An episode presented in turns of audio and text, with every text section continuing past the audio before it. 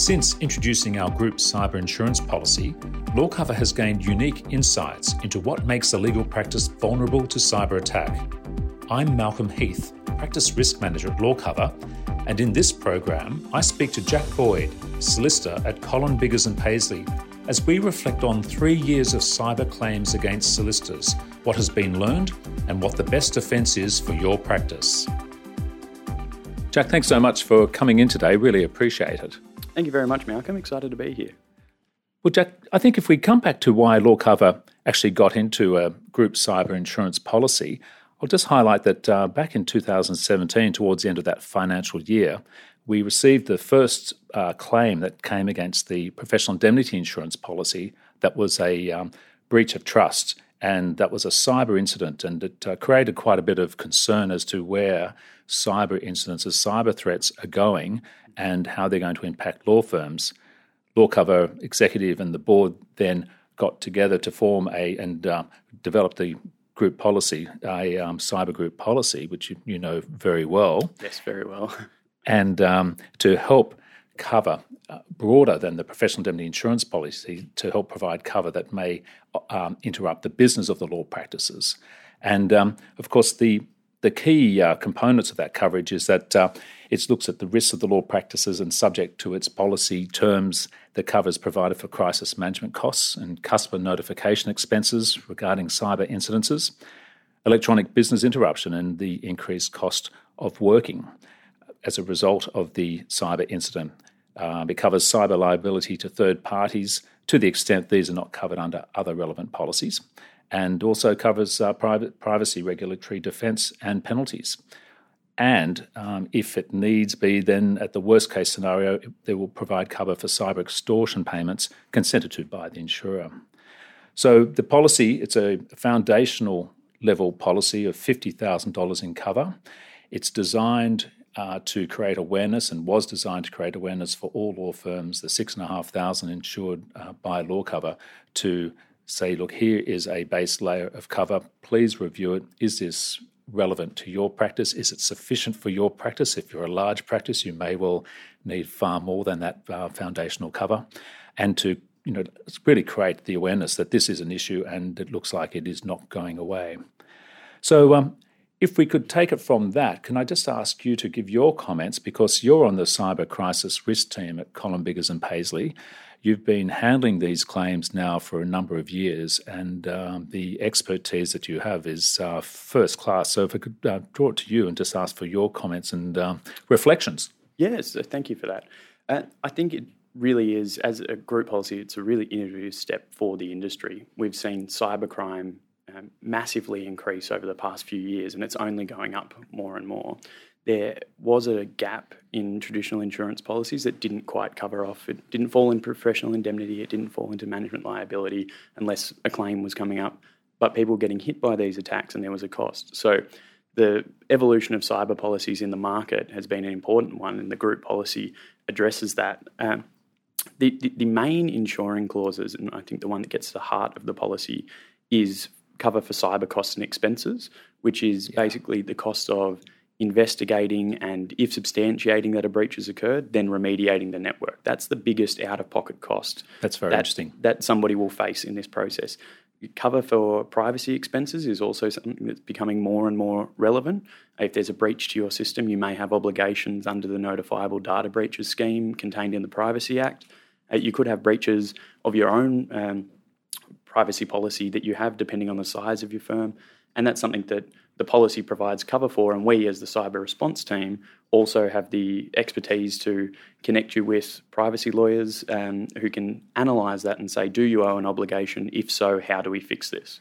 So, Jack, can you just explain that, um, say, if there is a cyber incident, how that could actually evolve into, say, a privacy breach? Because I'm sure some people will think, well, I've had a cyber incident, that's it.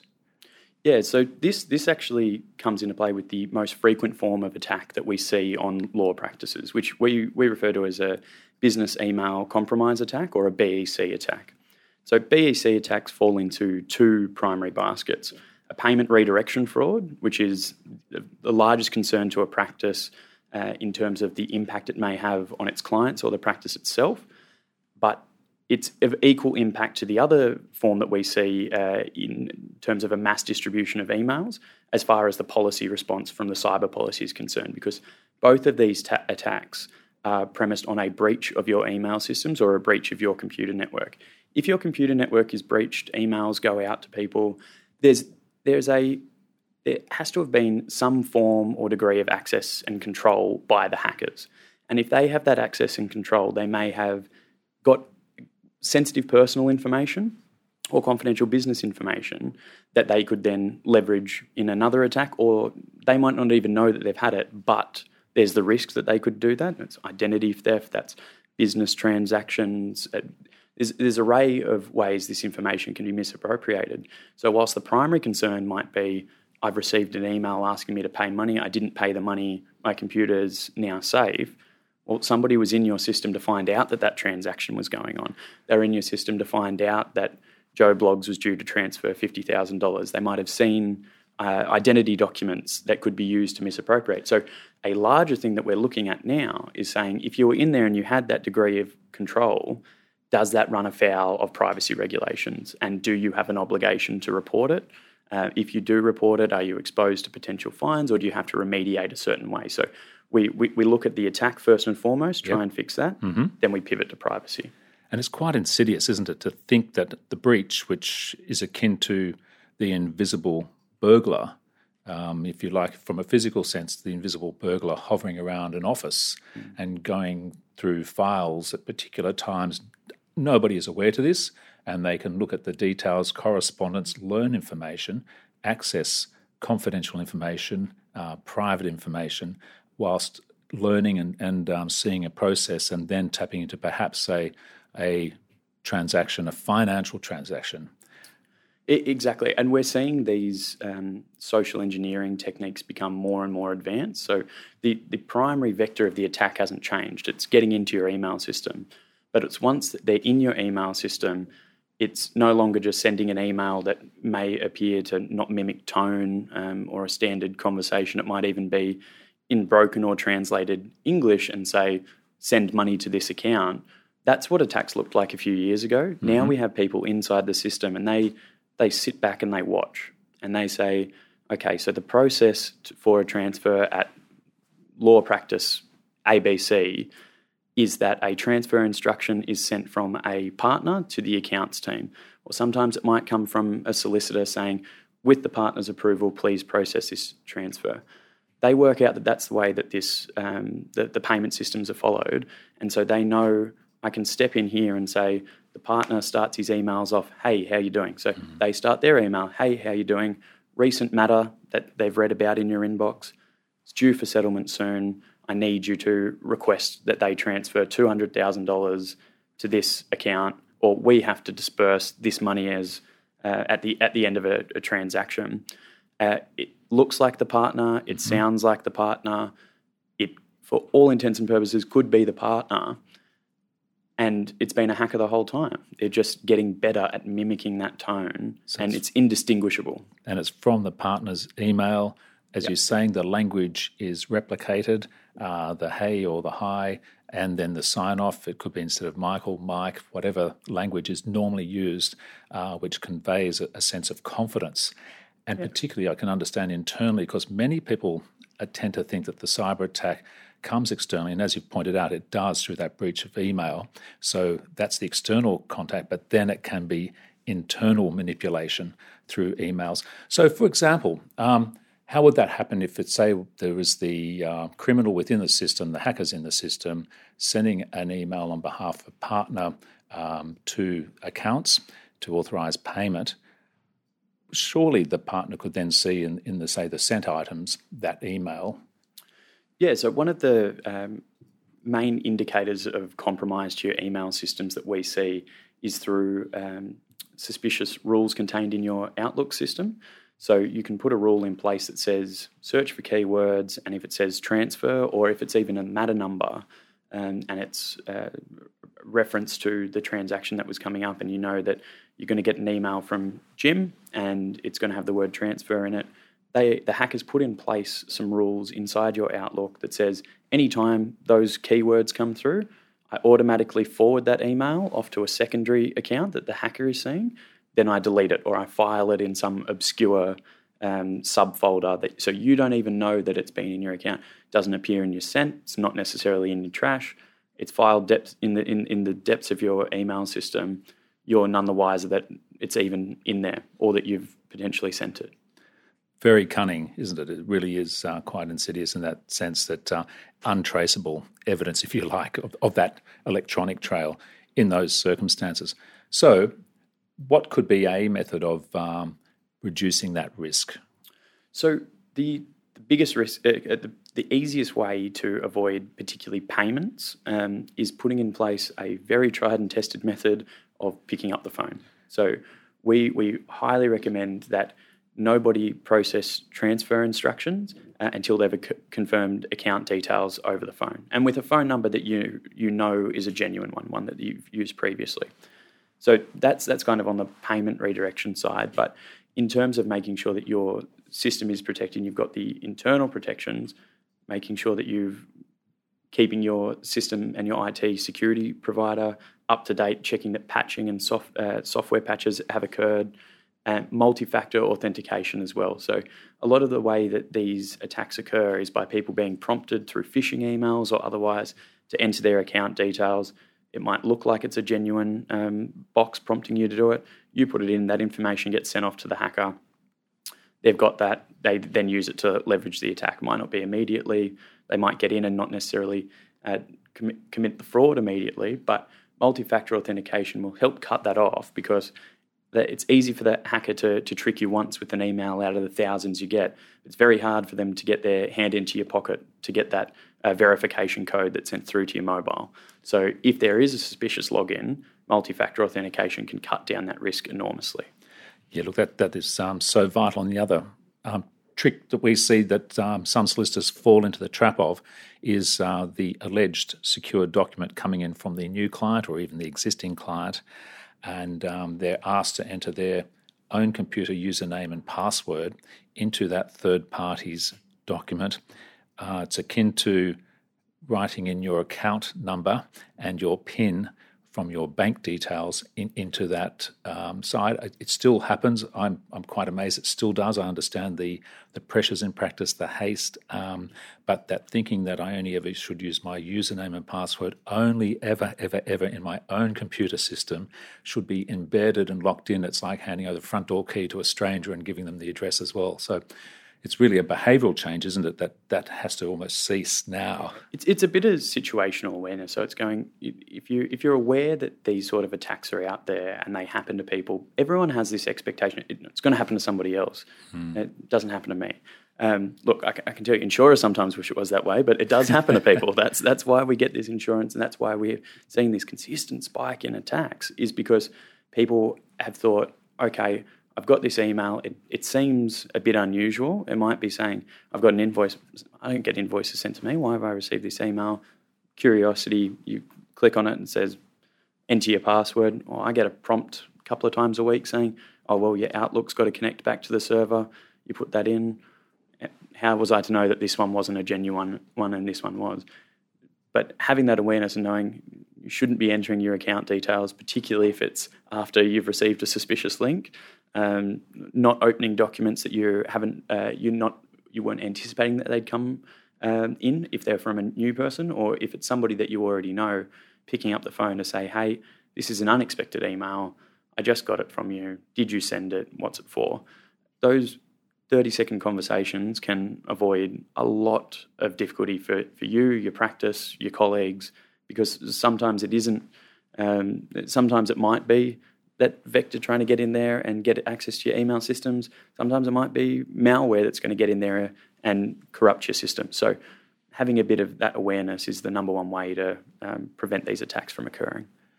And could I ask, with small firms, of which there are many in New South Wales, there, um, you know, some 87% of all law firms are um, sole owner law practices, and um, another 11% are two to four partner or solicitor director practices. So they're an astonishingly large percentage of small business law practices.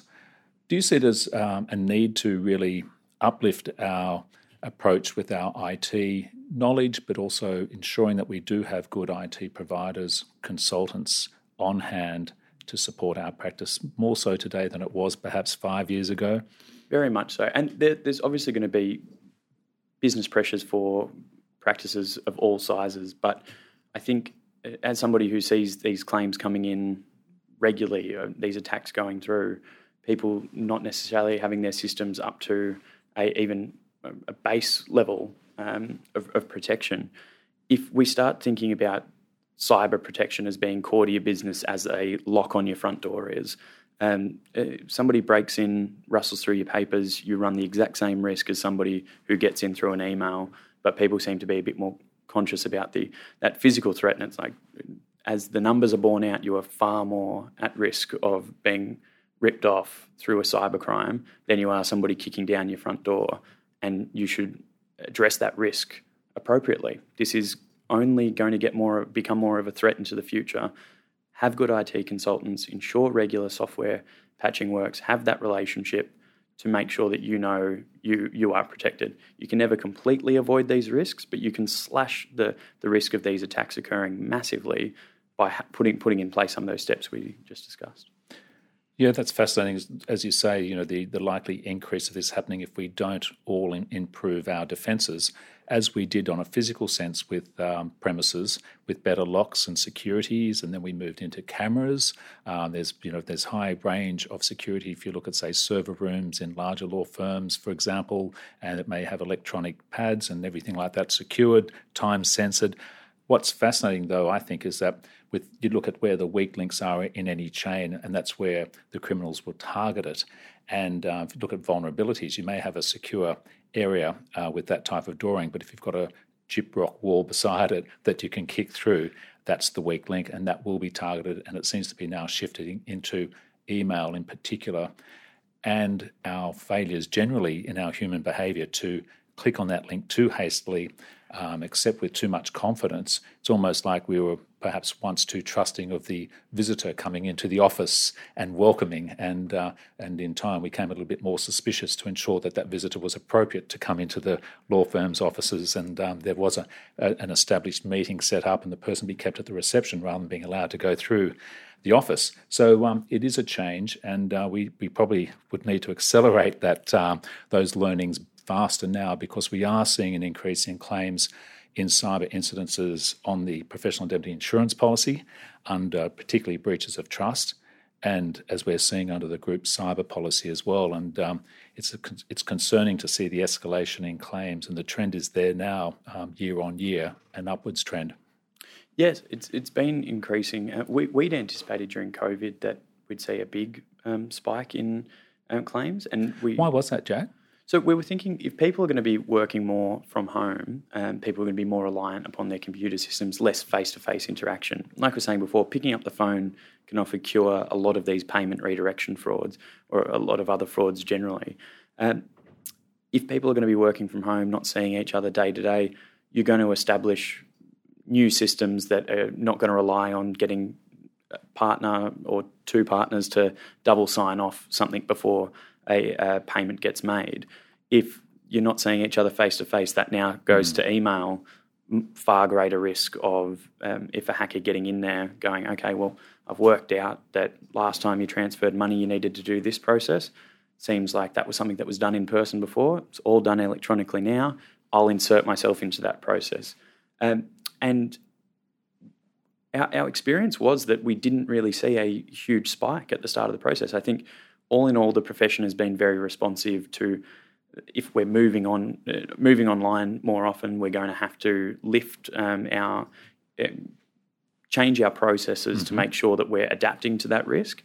And could it also perhaps been um, that acute awareness? We are now going to remote areas. We do have to look at our virtual private networks. We have to maximise our thinking on security perhaps because of this extraordinary COVID interruption, um, that need to maintain more contact, perhaps be on the phone more regularly, yeah. um, may may be a better defence. And definitely, and that's something that I think the, the awareness has gone up, and that made people respond better. The the early months of COVID, um, we we weren't really seeing as steady a stream of notifications coming through, and we thought, oh, this is fantastic. But uh, recently, uh, from from about July onwards, we have seen attack spiking again. It's almost like a redoubling of efforts from um, attackers, and maybe it's just people have been at home for longer. But some of those um, measures that we, we saw were in place, um, and that, that acuteness and awareness early in the process seems to have dulled a little bit, and it's showing that it remains a threat. And mm. outside of the, the legal profession and across the um, uh, across the economy more broadly, the Australian Cybersecurity uh, Centre, which is run by the Signals Directorate, um, they they do a lot of great work in tracking the trends.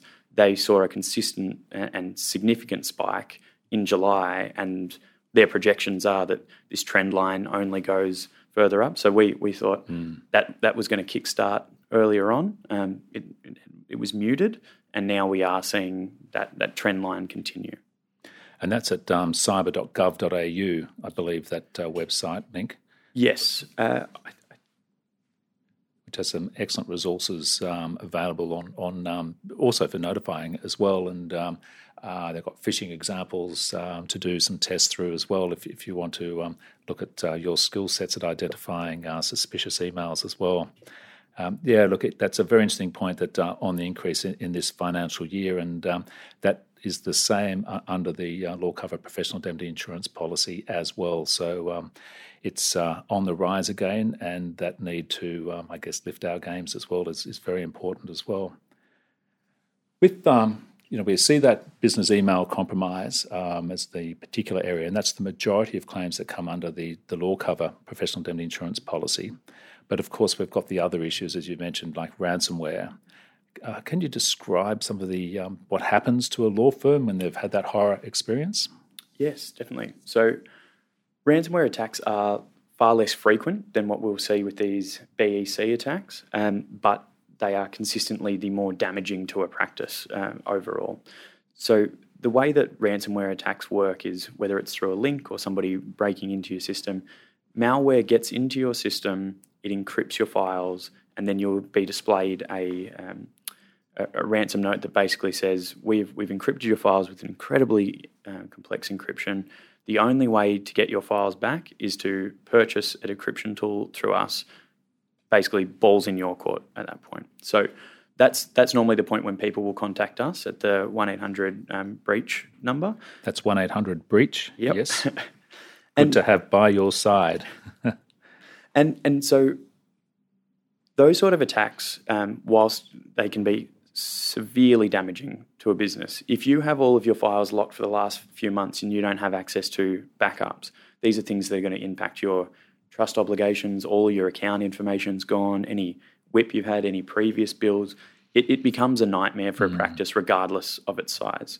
Um, and it, it also grinds your business to a halt. So much of what we do today as lawyers is based off a computer, particularly during COVID if you can't use anything electronic for your business, you you screech to a halt. And that's quite an important thing to think about because we often hear those words and go, aha, but to drive that point home and think about like if you came into the office on a Monday morning and you could not access your computers, how do you one respond? How do you feel? You can imagine the emotions and the heart rate and the panic um, what do you do? And that's the thing to really plan for. And uh, rather than just say, look, oh, yes, you know, we, we know you're locked out, but what does that actually mean?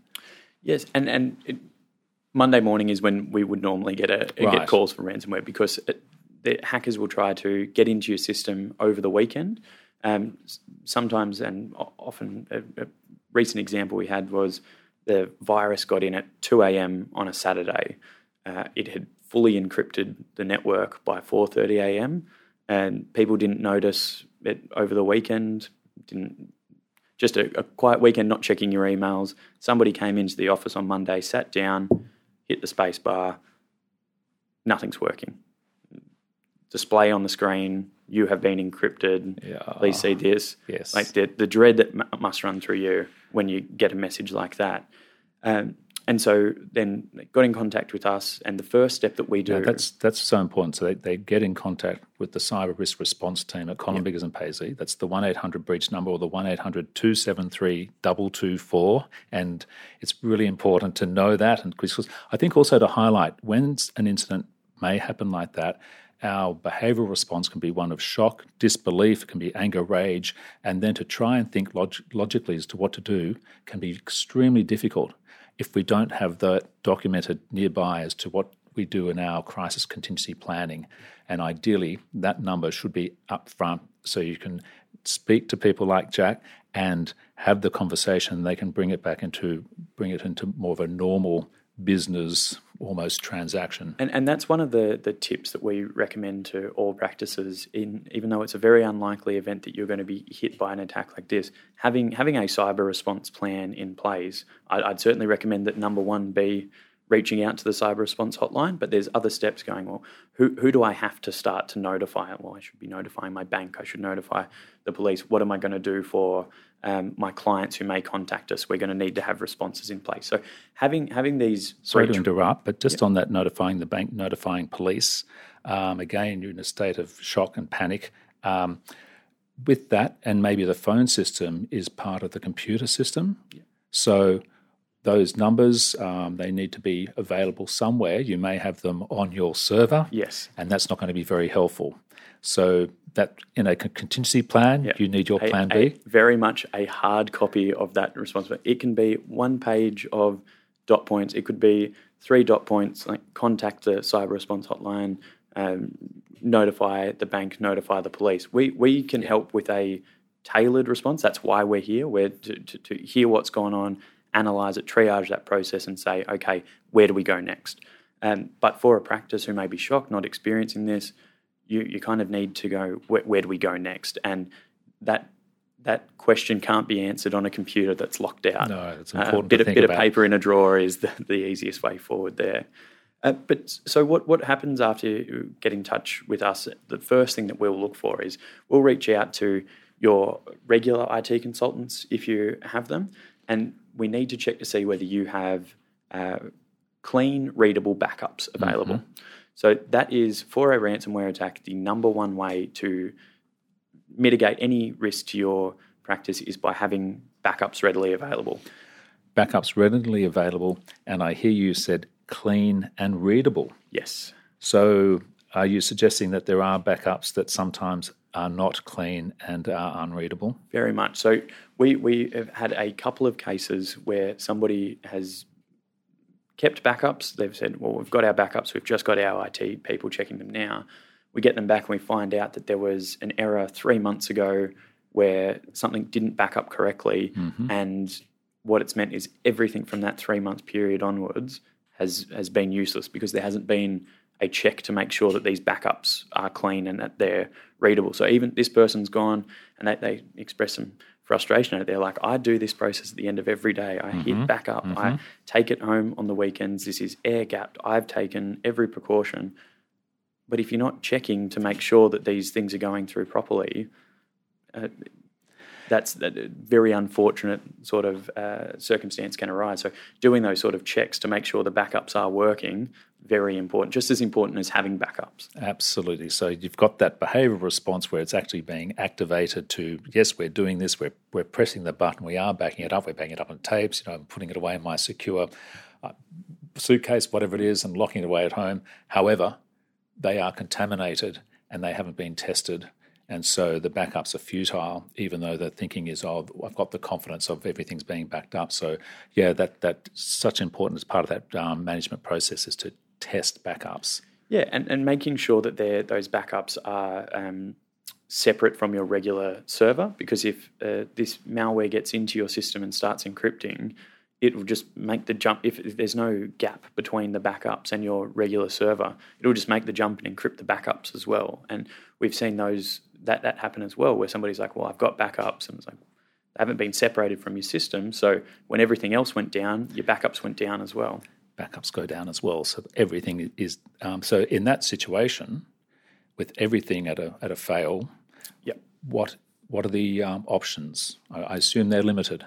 Yes, they they are limited. Uh, so the these encryptions are so complex. Basically, they they can't be broken. The, the idea of somebody sitting behind a keyboard clacking away with the matrix symbols filtering down. These these are very complicated computer algorithms that cannot be broken without a decryption key. Um, there are data uh, decryption specialists who have had some success, and, and, some of that success also comes through leveraging connections, be they through the dark web or with the white um, hat hacker community. Um, who, okay will... can i say just because i know you work in this area all the time yes apologies got, no no that's absolutely fine but dark web and, and white hacker community um, can we have just a brief summary of the dark web this mysterious underworld and also a white hacker? Yes. So the basically the the dark web is kind of the, the, the, shadow internet. It's the, the stuff that's below mm. the water, and it's the more complicated and sophisticated actors, particularly the cyber criminals, operate there because it's more difficult to track. You don't have a cyber criminal working off a Hotmail account in an internet cafe. You have somebody who's got advanced computer knowledge and they access the internet through the dark web rather than through conventional means. And they can't be traced effectively. Very, very difficult to trace them. Okay. Um, and so often on the dark web, that's where people will buy and sell these um, decryption tools. Um, and so if there's a marketplace out there where you can buy and sell um, encryption tools, then there's a market where you can buy and sell decryption tools as well. So uh, we we have relationships with IT consultants and these data um, decryption specialists who have those relationships into that world as well, and they reach out to try and see here is the type of variant that was used to attack this practice. Is has somebody bought a key recently? Then, out of the goodness of their heart, said if anyone's ever going to be hit by this form of ransomware again, I've posted the key for free online, and we've had that happen to us before. And they're called white hat hackers. White hat hackers. Yep. Okay, so these are the new. This is the new world where you've got the dark web um, and a, a, new marketplace, basically with yeah. uh, decryption, encryption keys being bought, sold, etc. Yes, it's uh, with criminals, and then you've got the um, the better ethical people, but having to negotiate with them to try and um, yeah. see to resolve it. And hopefully, we don't get to that stage. However, when you are fully locked out of your system, uh, your backups are corrupted. This is the next stage that is where these discussions and, and that's that's why um, the policy provides cover for these cyber extortion monies because it, it recognises that for, for all the um, good attempts you may have made as a practice to secure your system and to make sure you have backups, if you get into a scenario where you are completely encrypted, eh, sorry, completely completely encrypted, uh, your your practice is ceased business at the moment. But it, unless you get these files decrypted, it may cease business forever. Yes. And that's the seriousness of um, and and the seriousness it should be treated in. So that's why that covers there. So you can either liaise with data decryption specialists and through the IT consultants to exhaust every avenue. But if we can't find a way to get those files back, if there's every avenue is exhausted, there is the option available under the policy with the underwriter's consent to pay a, a ransom. And we have IT consultants that help guide through that process. The, there's things that we can do to check to see, and whilst it sounds silly to say that the the attacker is a genuine hacker, that, right. they, that they can yep. do it. So exchanging sample files help us to show that you can actually decrypt the system. Nothing. So you're testing basically the hacker's capabilities yes. of decrypting. Uh, without perhaps paying the full ransom first up, is there a is there a small fee or so? Uh, this is the hacker's business model. Yeah. They, they basically know that they're not going to get any money out of you if you can't show that, if they can't show you that they have the capacity to actually unlock your files. So they, they, some of them are actually quite professional. We actually had one case where we were liaising with people. We exchanged sample files. We said, "Well, there's actually an error with this," and they said, "Very sorry. Please send through a further tranche of files, which we will do." Apologies for the delay. Like it was, it was a very cordial relationship. It's like you're basically standing with a gun to the back of our heads, That's but being right. very polite about it. Yes. Because if if they can't establish and give a bit of confidence that these files will actually be returned, there's no chance somebody's going to pay a ransom. Yes, yes, fascinating. Okay, that's um, it, it's extraordinary, isn't it? And um, but this is this is what happens, and ideally, best case scenario is we avoid all of this. Um, uh, but if we are down this dark route, then uh, we're also then reliant on capable hackers. So you may have the incompetent or fly-by-nighter, I guess, um, the amateur, and uh, who can't decrypt that law firm's servers, and therefore there's significant um, costs associated, no doubt, with time delays and then a rebuild of those servers. Um, that, that, and as you mentioned, it could be potentially uh, crippling to that business. Exactly, and that's what in in ransomware attacks. That's what we see. There's the initial um, interruption and triaging the incident, making sure that we get that information back. But once you get those files decrypted, you still have to clean your computer system. You still have to rebuild all that information. There's a lot of effort that goes in afterwards, uh, and then it's kind of turning to well, I might have been down and not operating. I haven't been able to bill for three weeks. Mm-hmm. The policy also provides cover for loss of business income during that period. So, um, and this this is why we consider ransomware remains a greater threat to practices in terms of their bottom line, because with the, the email systems, it's it's it's a worry, and you can get in there. There may be liabilities against the the practice, but for the practice itself, it it can continue with a ransomware attack, if it's not solved, you can't continue, and you might be out of business for a few weeks until you've resolved it as well. So that's why we see a higher dollar value on ransomware claims, but more right. frequency in business email compromise attacks. Okay, yes, and just um, to highlight too that that ransom payment that is recorded, isn't it, at, um, at the with the federal government website if there is a payment being made so these criminals. We, what one of the things that we walk anyone who reports something through to us, be it a um, BEC attack, be it a ransomware attack, is we ask everybody to report that to the police and to the uh, Australian Cybersecurity Centre um, via cyber.gov.au. Um, we always want that report to be there, um, and it's also something as in as the insurers we don't want to be. Yeah. Nobody wants to be making payments to a criminal, which is effectively what can happen, what is happening with if a ransom is paid. Mm-hmm. Um, but there's also a, a, an element of you, you have to protect your network. So we make sure that that report is made to the police, make sure that they're aware and looped in right from the start of the right. process. Right, excellent. Well, in recapping, if we're looking at, say, some of the uh, tips to take out, the risk management processes to put in place. And if we highlight that the business email compromise is, as you've mentioned, and uh, that's our experience under the law cover professional indemnity insurance policy, is the highest area of incidents. Um, some of the recommendations that you would look at to help solicitors and support staff um, in, in their own practices in implementing, what would you recommend? So the I've got a couple of top tips here that we have. So the the first one is given and acknowledging that the the greatest risk is the uh, BEC yeah. attacks to a practice is and the most significant risk to a practice in that sense is the payment redirection fraud. Mm-hmm. Making sure people confirm account details over the phone before uh, processing funds transfers. That is the, the the bedrock and foundation of stopping these attacks. Yes, and mitigating risk. If if you do that, if from nothing else from this uh, podcast you take away that point, it would make me a very happy man because almost all of these frauds can be stopped if you just pick up the phone to confirm the details before processing that transfer. And call that number from the file, not from that yeah, email. Not not from the email. Yeah. You you will have had. Um, uh, I'm sure you would have taken a, a, file note at some point of your first conversation, or initially when you brought them on as a client or as a third party. Just make sure that yeah. you're calling a genuine email, uh, genuine number that you already had um, and confirm those details. And a lot of people are now incorporating that into their day to day practice. You need that to check before yeah. it'll go off, and you need to show that to your accounts team before they'll process the transfer. Uh, the next step is ensuring multi factor authentication is in place. Mm-hmm. That's another one that greatly reduces the risk. Um, if somebody needs to have their hand in your pocket to pull your mobile out to get the verification code, it's going to be a lot harder to get into your system in the first place before they even get to the stage of trying to leverage a fraud. So, um, making sure multi factor authentication is in place is a big one.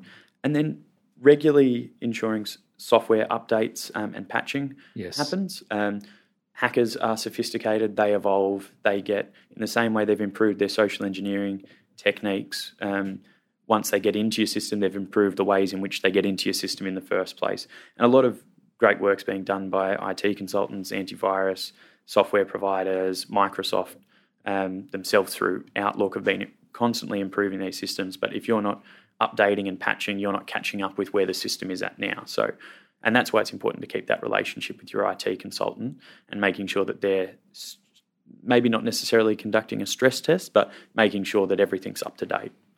And, then, like we were mentioning before, formulating a cyber incident response plan is a big one, making sure it's in hard copy that just runs through some of the simple steps like notifying um, the cyber response hotline, uh, like notifying the people in your practice. Um, you'll know who they are, the ones who need to know when this incident happens. Um, and then we, we can assist with um, formulating a response after it's made known to us. But often people will um, naturally panic when these sort of things yes. happen, don't know where to go. If we get a call three days into this process and you're still um, trying to work out where you go, how you respond to this, funds may have cleared from accounts, you might have missed a window to liaise with hackers. Similarly, if you uh, hit by a ransomware attack and you pay um, pay a ransom without verifying that they're a serious or credible hacker, you could have just flushed 20 grand down the drain in cryptocurrency. Yes. Never get not have any prospects of getting your files back. So staying calm, having that plan, implementing the plan is the best way to go forward. Fabulous. So I'm just going to recap that in a few words in those takeouts, and thank you for those, Jack, is the phone and to have the actual phone number, um, the authentic phone number. Don't rely ever on that one in the email. Multi factor authentication, software updates, patching, the cyber incident response plan must be in place. Have that 1 800 breach, the 1 800 273 224 number by the side. Also, look at um, updating in education. The Law Cover website has um, a lot of resources uh, we have an e-learning platform with a free cyber risk um, session on it. Uh, there are newsletters, resources centres um, that you can utilise as well. And uh, we have the odd alert that comes out, unfortunately, to the profession highlighting that these email scams are continuing and claims are rising. Jack, thank you so much for your time. That that it's fascinating, it's intriguing, it's alarming, um, it's all of those things. Um, and uh, I hope we've all learned a little bit more today about these risks and the realities. And I really appreciate your time. So thank you very much. Thank you very much for having me. Thanks for listening to Risk on Air by Law Cover. Join us for the next episode and subscribe to stay up to date.